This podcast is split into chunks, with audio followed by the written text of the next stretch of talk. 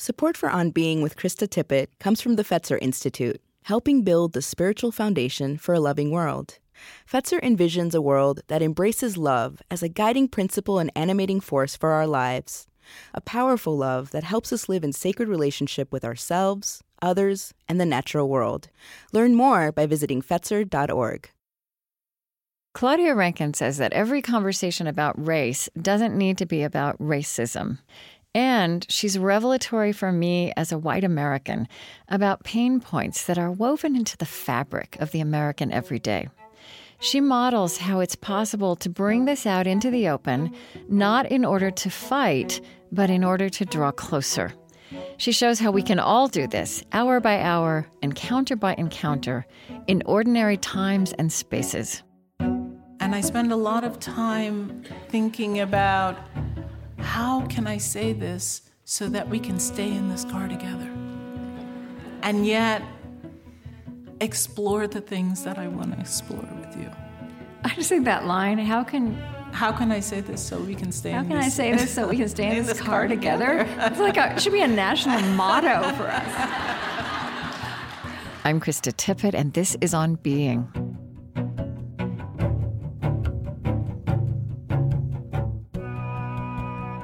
Claudia Rankine's book, Citizen An American Lyric, was a New York Times bestseller and won many awards.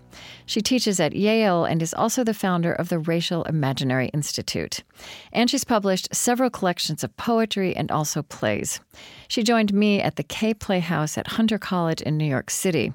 We were there as part of the 2018 Werk It Women's Podcast Festival. Hello, New York City. Just before I start, I want to, well, first, I just want to say how fabulous it is to be here. And I've wanted to interview Claudia forever, and I've just kind of been waiting for the right moment, and this was it. And here we all are together for it.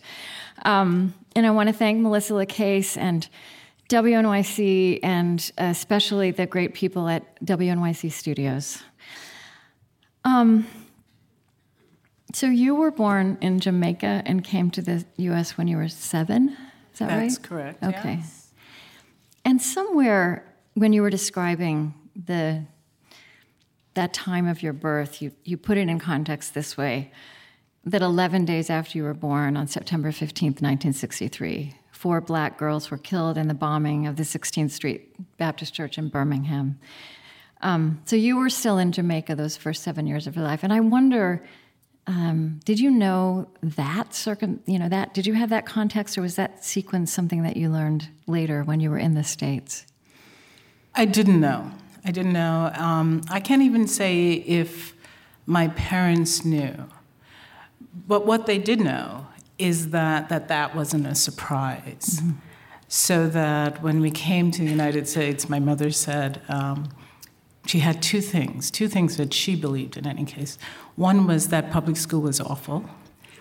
And, and two, and she did say this to me you cannot trust white people. Those were her two you know, as a Jamaican woman coming to the United States in the 1960s, when the American um, government opened up immigration because of um, a need for healthcare workers, yeah. so that's brought a kind of flood from the Caribbean. Yeah. And previously, and, most immigrants had been white Europeans. Mm-hmm. Yeah, exactly. So, um, so, so whether or not she knew exactly that, she knew it, mm-hmm. and she communicated it. Um, was was there a religious background to your childhood? My mother is religious in any way you can be religious. she goes to church, she reads the Bible, she quotes the Bible, she invokes the Bible. so um, we grew up um, with a real sense of her going to church. Mm-hmm. And I didn't always go because I didn't want my hair straightened. And if I wouldn't straighten my hair, she wasn't going to take me. So, of course, what? yeah, so there was great. no straightening of the hair. That's true. One of the main things I remember about going to church growing up was dressing up for Easter. Exactly. Which is really not what we're supposed to be remembering. Mm-hmm. well, that's, you know, it became a kind of um, a moment to be public. Mm in all your beauty, whatever your, your sense of that is. Yeah. You published Citizen was 2014, right? It's funny. I thought it was more recent. And to your point, 2014 feels like about 25 years ago. Mm-hmm, mm-hmm. It feels it feels like a different world. Although in my mind, one of the characteristics of the world of 2014 as opposed to now is that it was easier to pretend that we had made more progress than we have for some of us. for pretend. some of us, not right. So like no, because so there were realities yeah. and there were realities, and it was possible mm-hmm. To not know or to, to to not say that you could see that. Mm-hmm. But it seems to me that one thing you were doing in Citizen so, you know, you said your mother, your, your mother would always speak of American blacks and American whites. She had this clarity that there were different realities and experiences, and that you were kind of mm, laying out, documenting, giving voice to like the cumulative imprint of those distinct realities and experiences. And it was in ordinary time, in the subway, outside your therapist's office, on an airplane, at lunch at a college you're speaking at, in your child's school, in a real estate showing, like on and on and on. You know, you write about this exhaustion of constantly not just having the experience, but asking yourself, like, did he say that? Did I hear that? Did she mean that? Is this racism or not? I think in the years coming up to the publication of Citizen, I was interested in this idea that um, we had entered a new time. And yet, I was seeing the ways that racism, we know about structural racism, we understand, you know, what, how it goes top down institutionally, structurally. But when you understand that it's coming from your friends, mm-hmm. you know, your so called friends, and it's coming from your colleagues, and it's so unmarked. So the, the, the writing of Citizen was really a project in like, how do you get language to mark the unmarked. Mm-hmm. Because clearly, I mean, I believe these people are my friends. I mean, I spend a lot of time with them. I, you know, and and in good faith, I am I'm working with my colleagues or I'm trusting, you know, every time you drive your car, you're trusting everybody around you. And yet I was still feeling assaulted and diminished. Mm-hmm and insulted. And, you know, you say, um, you say that anger is how pain shows itself in public. Yeah. Um, and angry. You know, so I, I, I really wanted to see how you, how do you get language to show that. And the examples in Citizens aren't, some of them are mine, but they're not, most, for the most part, they're not mine intentionally because I didn't want people to say, you know, you should get new friends. right. or you should you should make better choices with who you hang out with. And so I I called um, other friends um, who are, for the most part, African American, and said, "Can you tell me something some ordinary thing that you were doing, and then yeah. somebody in your life said or did something to make you realize in their eyes you are no one. And so uh, many of those came, and they wouldn't come right away. People would say, Oh, I don't know, I can't really think of anything. And then they would call back. And, and then the stories would pour out. Mm-hmm to the point, I, I remember I, I asked a friend who's a lawyer in Los Angeles, and he says, you know, he's this guy who is like, he's a definition of cool. You know, like you, he's the one, if all the kids are in the house together and his family's there and our family and Andre, and you know, some fire starts, and the rest of us are like, "Oh my God!" He's like, "Put it out." You know, he's that guy. he's just like, "Put it out." And and when he came over, I said, "I'll make you dinner. You come over and you tell me everything that's ever happened to you." And and that's what happened. And and he came over and he turned into a different person. He cried at our dining room table. His wife, who's white, had never heard any of these stories. And she completely changed after that dinner. So it, it was a, a sobering um, exercise in terms of the gathering of those mm-hmm. pieces in Citizen. I wonder, um, let's see, this one, because I think we're talking kind of in the abstract if people haven't read the book. Um, here, just this one, page seven, which is also kind of that effect it has on you.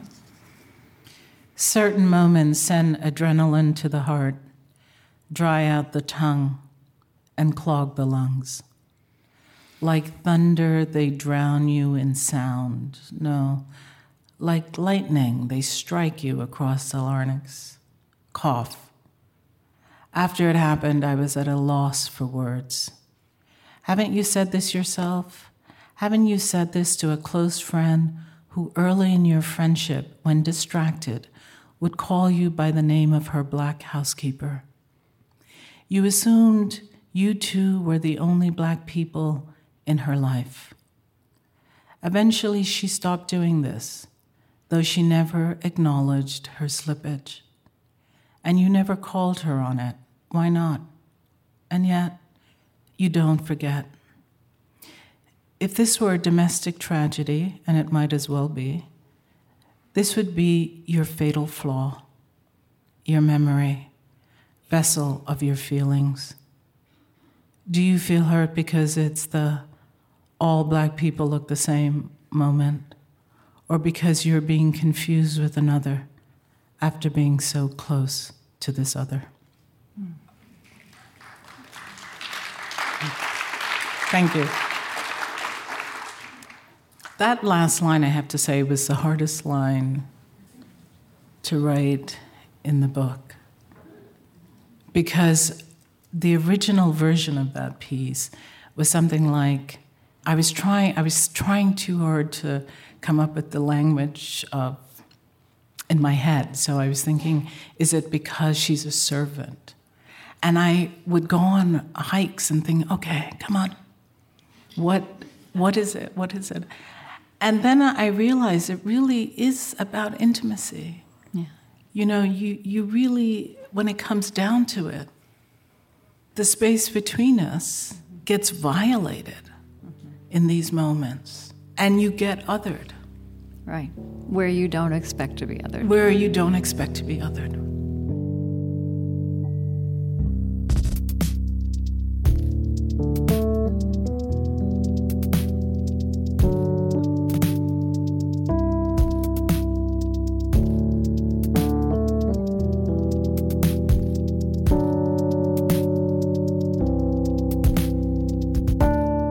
Krista Tippett, and this is On Being, today with poet, essayist, and playwright Claudia Rankine.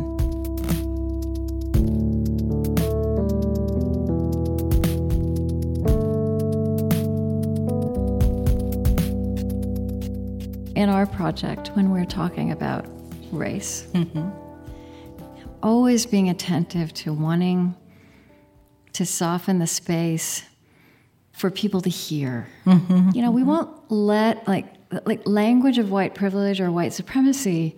You can talk about it without using the words, mm-hmm. and and and and that I think is important because some of these words, like the word racist, trigger all these reactions in people, and you know, shut their imaginations down and get them, and so they mm-hmm. stop listening. I mean, and the language of white supremacy now is so loaded in all kinds of other ways, right? And now we think of very real force energies and people who are hate mongers, vigilantes. But I feel like what you also give voice to and put words around is kind of, I don't know if this is the right language, but like the soft underbelly of white supremacy that is really about all of us, our culture that's in well, just in this fact that, um, as you point this out, um, white Americans don't identify as white Americans; they just identify as Americans. It's you mentioned like Hannah Arendt and the banality of evil, that notion.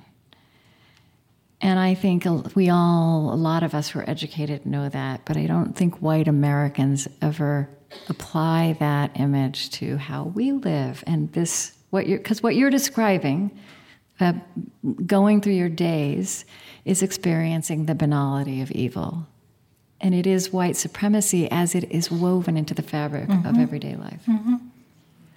Um, Bernie Sanders, who said um, the fact that in uh, Florida and Georgia, that white Americans couldn't get themselves to vote. They're not racist. They just couldn't get themselves to vote for a black person. Now, now, if that is not the definition of racism, I don't know what is. Yeah. And Bernie Sanders puts himself, was presented as the hope of America, right? And this person doesn't understand what racism is. Yeah. And that's who, you know, so I, I think we need to allow the conversation to happen. And I'm really interested in your um, conversations because of that and trying to think about ways to start conversations. But I also think that we need to grow up in terms of what the realities are, because as long as we allow the kind of euphemisms yeah. to stand, you know, I was had a dinner party. Somebody said, um, "My my son has been um, redeployed. I'm really nervous. I, you know, I believe I, I think the military is important, but." I'm just, you know, full of anxiety. Yeah.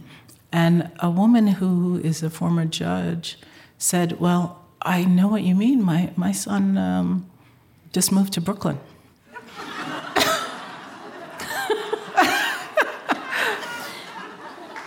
and I'm sitting next to him, I'm like, Brooklyn. And, and she said, Yeah, I, you know, I really worry about him. I worry about his, whether or not he's going to live. And I'm like, Oh, so Brooklyn is and I said, "Have you been to Brooklyn lately?" You know, like. but but that I mean that's that's Brooklyn as equal to black people as equal to racism.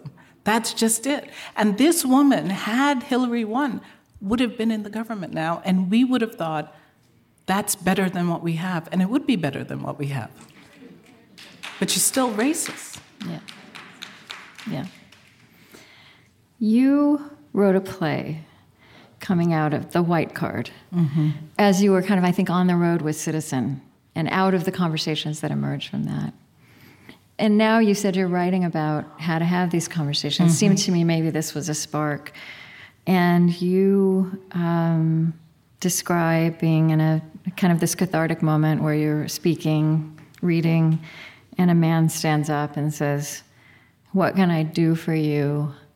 How can I help you? Uh, trying to muster in himself the appropriate response to what you were showing. Mm-hmm. And you said, I think the question you should be asking is what you can do for you. Right. The play, which I, I watched a video of it, which was important. And uh, you know, you said that you wrote this because you you you then were having this experience and you just decided you kind of needed to act it out, like to role play it, make it three dimensional. Mm-hmm. I mean, do you want to kind of set the scene? It's a play about the art world and um, very wealthy art collectors who are committed to social justice, are um, interesting in acquiring a series of works by an African American artist. And um, the play begins at a dinner party where they are meeting her for the first time. And the dinner party goes off track in, in ways that um, are both subtle and not subtle. And it, like the dinner party, it feels like caricature, and I wanted to think I wanted to feel like it was caricature, and it's but it's actually way too close to how too many conversations go. from her leaving the room and somebody saying, "I'm thinking, I'm thinking she'd be good for the board. It will definitely solve the diversity issue." Um, but you know, there are these moments where Alex, the Columbia student, says, "I'm angry at my father for incarcerating your people. He builds private prisons," and she says, "Why not just say people?"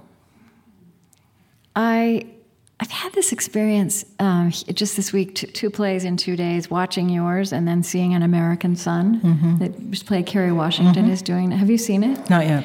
And I, I talked to her a little bit after after the play because there's something about that one in yours that, um, and it was a very mixed, racially mixed audience, um, and there were a lot of things that people took as laugh lines and I was frankly, I wasn't sure the whole time what, mm-hmm, I, and mm-hmm. and I think p- different people were laughing at different things. Mm-hmm. And it was a, a, black mother, a white father, a black policeman, a mm-hmm. white policeman. Yeah, but one of the things I said to her is like, because this this black mother's son is has been is did not come home, and there's an accident report, and mm-hmm. I said, you know, is it? How does that feel? You know, is that offensive to you to have to, like when people laugh? And I feel like you and your play also, there's people laugh and it's uncomfortable. And she said, as a producer, she said, people can't handle this intensity. You can't just ask them to sit there for an hour and a half. Mm-hmm. I feel that same creative work and tension in your work. But it just, it, I don't know, I came out of it feeling like realizing this is a lot to ask of people to watch this but it's not too much to ask of us.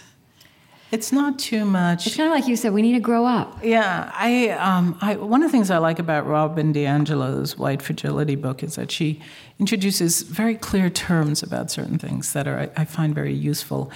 And one of them is white stamina. White what? Stamina? Stamina for, for racial content. Okay.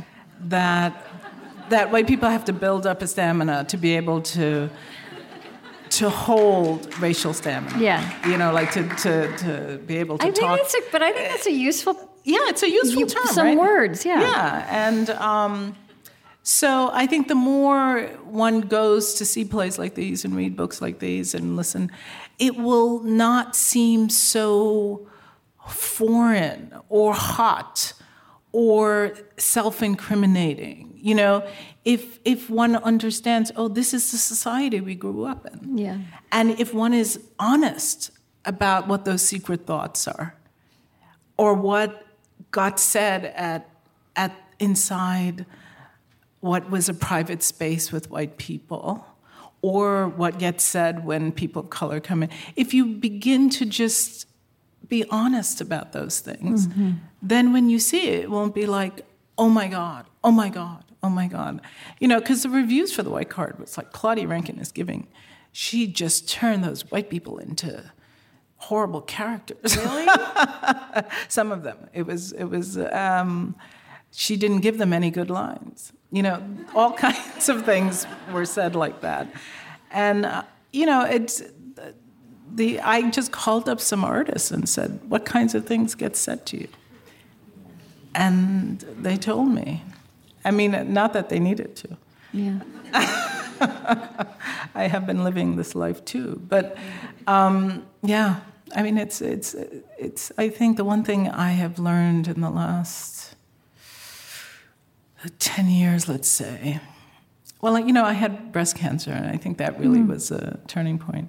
And you realize, oh, you just you could just die any time, so you might as well just speak your piece before it's rest in peace, you know?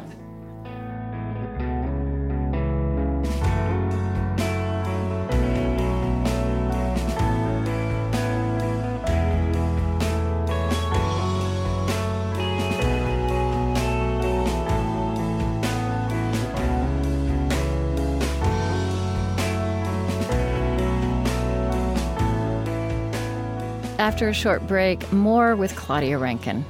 You can always listen again and hear the unedited version of every conversation I have on the On Being podcast feed. Now with special occasional bite sized extras wherever podcasts are found. On Being is brought to you by the John Templeton Foundation. The Templeton Foundation harnesses the power of the sciences to explore the deepest and most perplexing questions facing humankind. Learn about cutting edge research on the science of generosity, gratitude, and purpose at templeton.org forward slash discoveries.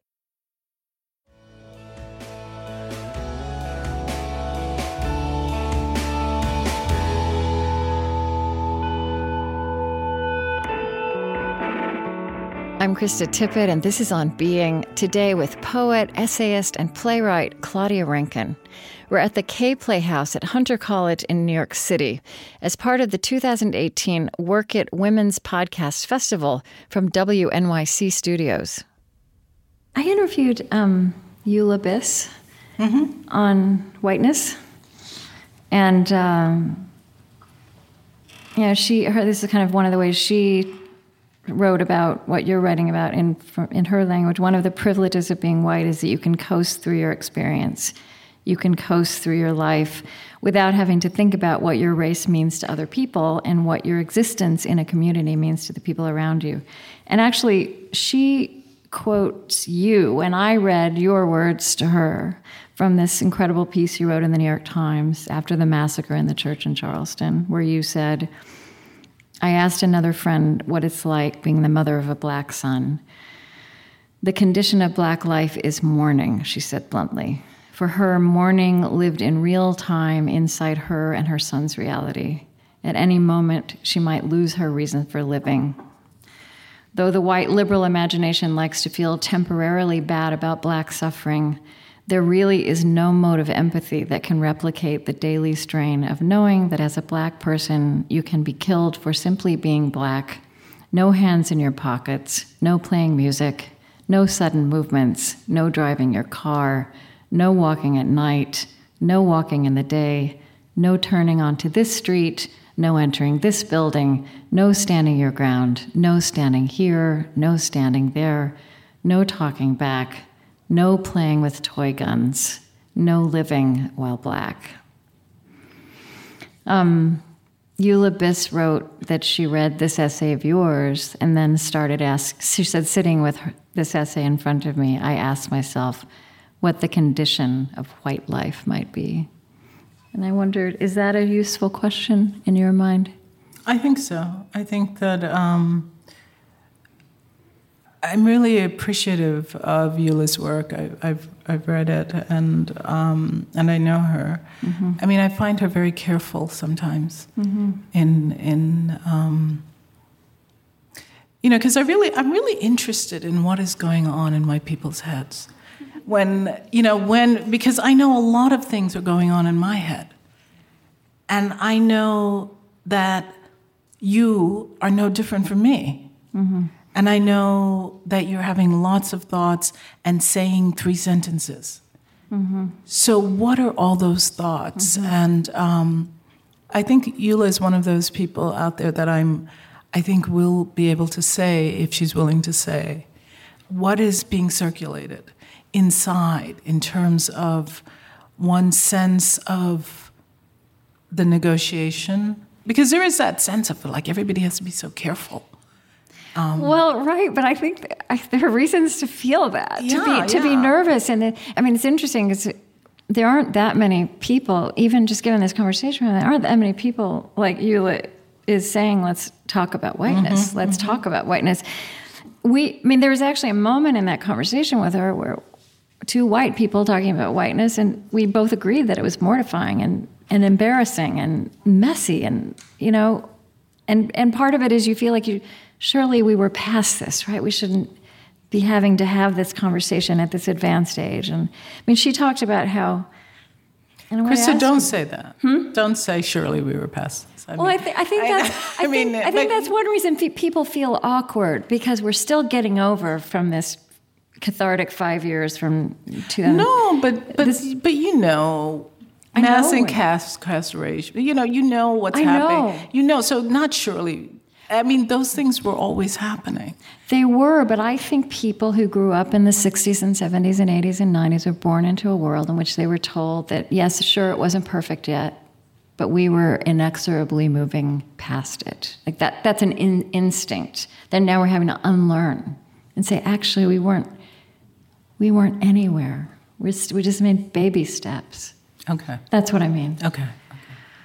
You know, she said that she really she experienced in her students that they're scared of saying things out loud because they're scared of saying the wrong thing. Mm-hmm. Well, I, you know, I just I have a friend who um, she and I. She's a white woman. She and I read read books together. Like we, you know, we we read it and then we talk about it. And they're they're books on whiteness. And um, it's interesting because we made a rule between us that we would say whatever we're thinking. And it's been great. It's been really interesting it, um, because then we sort of navigate what is that? And it might be that that kind of exercise needs to happen first with white people with white people so Yeah. that they can do it. But that's ironic in a way because that is reinstating segregationist um, principles in an effort to be anti-racist. So I'm like, Yeah, um, and- but I think that's. I mean, but, it isn't. You know, it but is- but it might be necessary. I don't know. I mean, but she and I had that conversation because she said, "Well, that's a stark way to look at it," and I was like, "That's an ironic way to look at it." But I I, I think I think yeah it it just has to start happening. Yeah. Yeah. Yeah. You, so the Racial Imaginary Institute is a project you're working on, and I I feel like you are out of that offering up some some tools of language and imagination and action. And it sounds like you're writing about this now too. So I'm just I'm curious about how you're thinking these days about how to open that space wider.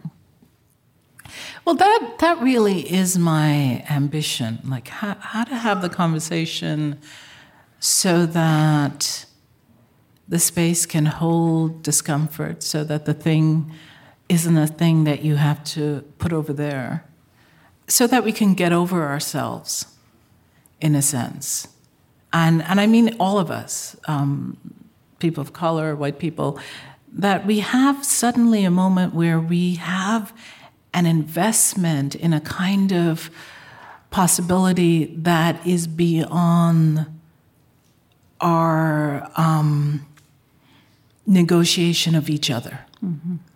I think the messiness of just saying what it is when it is.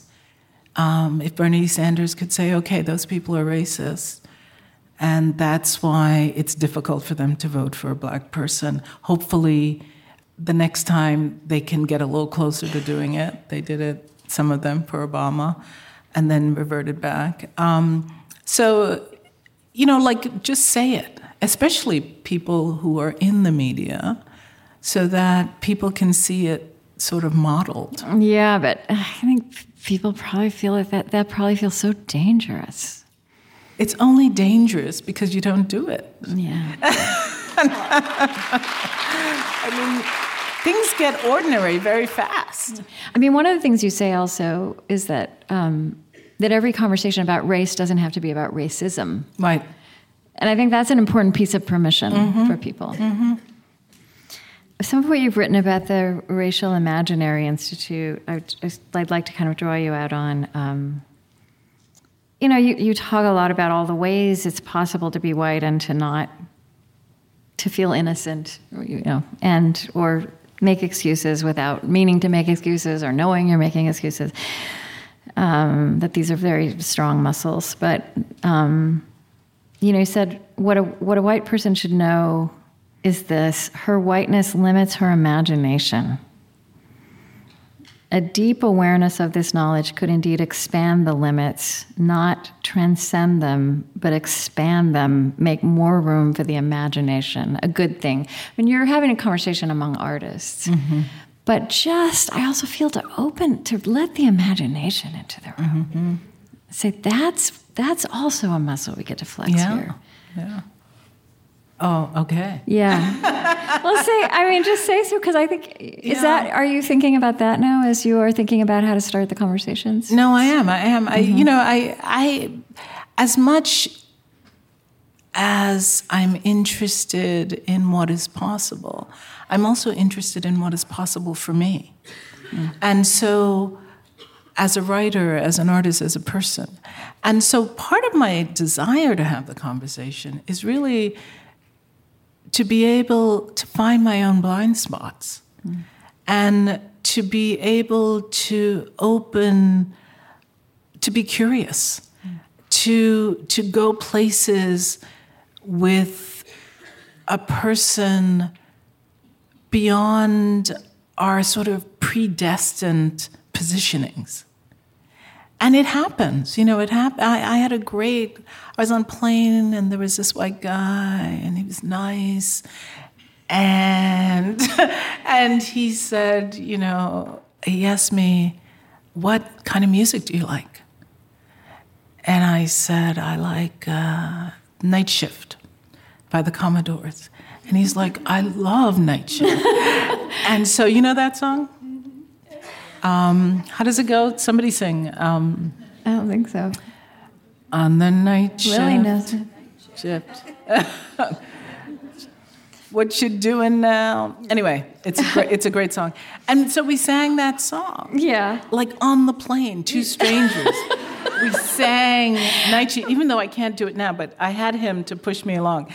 And so the words came back. And, um, and he was, you know, he's really, uh, he's the kind of person who, had I met him in my real life, mm-hmm. we probably would be friends. And then he said to me, um, I don't see color. And it was like, whoa. uh, you know, and, but the amazing thing that happened was, um,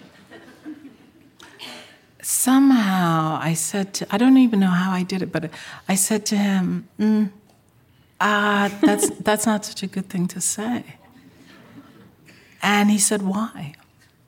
Mm. And I said, Because I'm a black woman and you're a white man. And I want you to see that. I want, if you don't see color, you're not seeing me. Mm. And if you can't see me, you can't see racism. And I want you to be able to see those things. And he said, and this is the moment that um, I loved. He said to me, Did I say anything else? Mm. And I said, No, that was it. and, then, and then we got back on our conversation, just like that. You know, I love that story so much because um, it's also it also points out that you know, I think when we start talking about having the conversations, kind of sounds like another extracurricular activity, mm-hmm. right? And you know, and if these old, flawed impulses are woven into the everyday, then these new impulses have to be woven into the everyday. Mm-hmm. Right? And these conversations don't have to be hour long meetings, right. at the end of which we have made a, you know, pledge together. It's like it can be two right. minutes on the plane. That's right. transformative. Exactly. I mean, I, I, we were able to continue talking and singing our songs.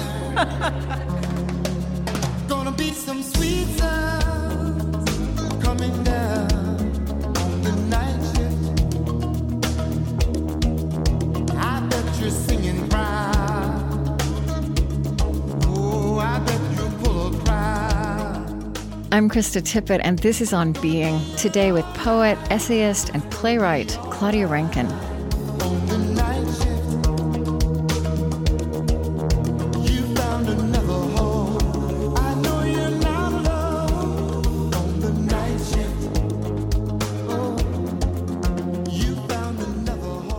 The language of intimacy came up earlier on, that it is precisely the intimacy that makes it such a painful affront. You mentioned that you had a friend who said to you, I think what you're doing is pushing people away so they can get closer. This is, this is not about pushing people mm-hmm. away, it's about reestablishing or establishing for the first time an intimacy that is meaningful. Yeah, that well, that is truthful. Mm-hmm. That is, I mean, I feel my friends. It's. I don't think it's easy being my friend. um, But I think the friends who are my friends, I trust with my life. Mm-hmm. Because we have had to consider my life every day. If something is said that means that I drop out or that they drop out, then, then it has to be mended immediately. Or else we're, we're working with a, with a broken thing. Yeah. One thing you um, you mentioned a little while ago that part of your your aspiration with the new conversation is also to see your own blind spots. So you know, one thing about one thing that's fun, especially at this point, about my job is that I feel like there's a cumulative conversation that happens between a lot of the people who I talk to. Kind of, mm-hmm. I get to proxy with each other. And another person I was thinking of when I was getting ready for this is a conversation I had with Arlie Hochschild who is a, a, Berkeley sociologist who spent five years in Louisiana and wrote in kind of Tea Party country, like looking at that phenomenon. And the book came out in September 2016, and it felt like it described um, the world we were. What was it called? Um, it's called Strangers in Their Own Land, mm-hmm. and it's about seeing the world through the eyes of a very different white reality. Mm-hmm. But I said to her, um, I just wonder how you respond to the to the reality that there are all kinds of people living, you know, people of color have been living in this country feeling like strangers in their own land for a long, long time. And when it's white people, um, there's a, there's an intensity of attention to it. Mm-hmm. Um, and she basically just said, "Well, you're right. That's right. Mm-hmm. Yeah. It's a valid." Yeah. It's a valid point. I don't know, but you've also said that one thing you've been grappling with is is uh, understanding that or thinking about poor white people, and mm-hmm, that that's mm-hmm. not not has not so much been in your view. Oh yeah, no, definitely. I you know I was I was picked up. I I had to give a, a graduation speech at a college, and it was way it was you know like two hours past the airport, and. Um, it was one of those colleges up in the Berkshires. And um, the woman who picked me up was this really interesting woman. She, you know, she was a white woman, very working class. And I asked her if she had voted um, for our current president, and she said yes. And um, and she was very defensive, you know, very like yes, and so what? And and I said, you know, I'm I'm just curious. Um, why was it healthcare? What what was it? And she said um, she had Obamacare, um, but she didn't really believe in healthcare. She didn't believe in doctors because um, when she her husband went to the doctor, they said he would live for a year, and he lived for two months. And she started crying as she was driving the car. And, and then I, you know, we got to talking. And then she told me she lived in a double wide, and I had no idea what a double wide was. But I didn't want to ask her what a double wide was because I didn't want her to think I didn't know what a double wide yeah. was. not because I, I care about being not knowing, but I wanted to share whatever her her situation was. And then I kindly figured it out that it was some kind of trailer park that was mm. double wide. And then she she told me this heartbreaking story that she usually went to visit her sister in Washington D.C. But this year there was a crack in the double wide. And so if she could work for this is this was the end of the school year, so this is like May. So she's not going to go the summer, so she could work through the summer. So the guy could fix the crack in the double wide before the cold came. Yeah. And I said to her, uh, Well, how much do you think it's going to cost? And she said, About $300. And then I spent like part of the ride thinking, should I just give her the $300? Yeah. Or what should, you know, I didn't do that. But it, it was just, you know, a different reality. And, and then I asked her, um, what did she do when she wasn't driving? And she said, Well, I do theater. And apparently there was a church in town and they had asked for actors. So she comes and she does theater. So, you know, like all of a sudden this woman became this Yeah. whole person who still would probably, um, you know, vote against my best interests, my life possibilities, and all of that. But but was a whole person with with a lot of pain and um, and was making a life the best she knew how. And you know, by the time we we arrived, she was like, "It was great talking to you." I was like, "Great talking to you." and and and then, Yeah. but it, it it was a lot. You know, it was one of those moments where um, I'm often being driven by people who are not me, and and I spend a lot of time thinking about how can I say this so that we can stay in this car together, and yet explore the things that I want to explore with you. I think that I just think that line. How can what did you say? How can I? How can I say this so we can stay? How in can I say this so we can stay in, this, car, together? It's like a, it should be a national motto for us. um, something I love. It, you know, James Baldwin's words floating around the world is another example of this. Um, couple of lines of James Baldwin that you brought to me that I just want to give back to you. Uh, the purpose of art is to lay bare the questions hidden behind the answers.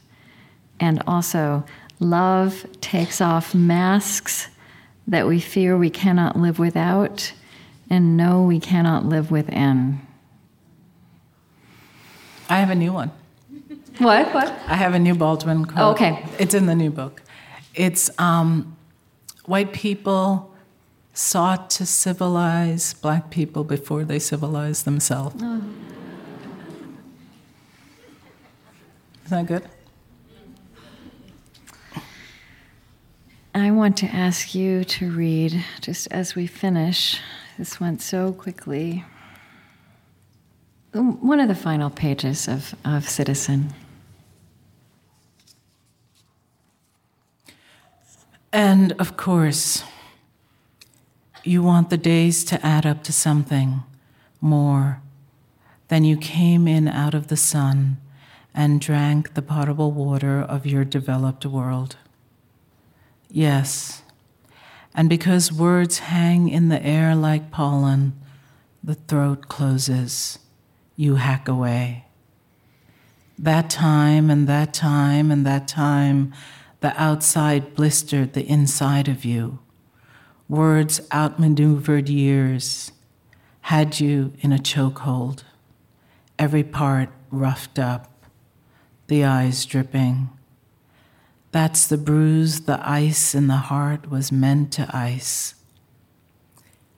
To arrive like this every day, for it to be like this, to have so many memories and no other memory than these. For as long as they can be remembered, to remember this. Though a share of all remembering, a measure of all memory is breath. And to breathe, you have to create a truce, a truce with the patience of a stethoscope. Claudia Rankine, thank you so much. Thank you. Thank you.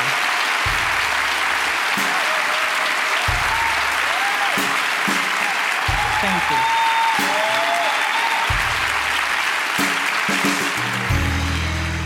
Claudia Rankine is the Frederick Iseman Professor of Poetry at Yale University and founder of the Racial Imaginary Institute. She's the author of five collections of poetry, including Citizen, An American Lyric, and Don't Let Me Be Lonely. Her plays include Provenance of Beauty and The White Card.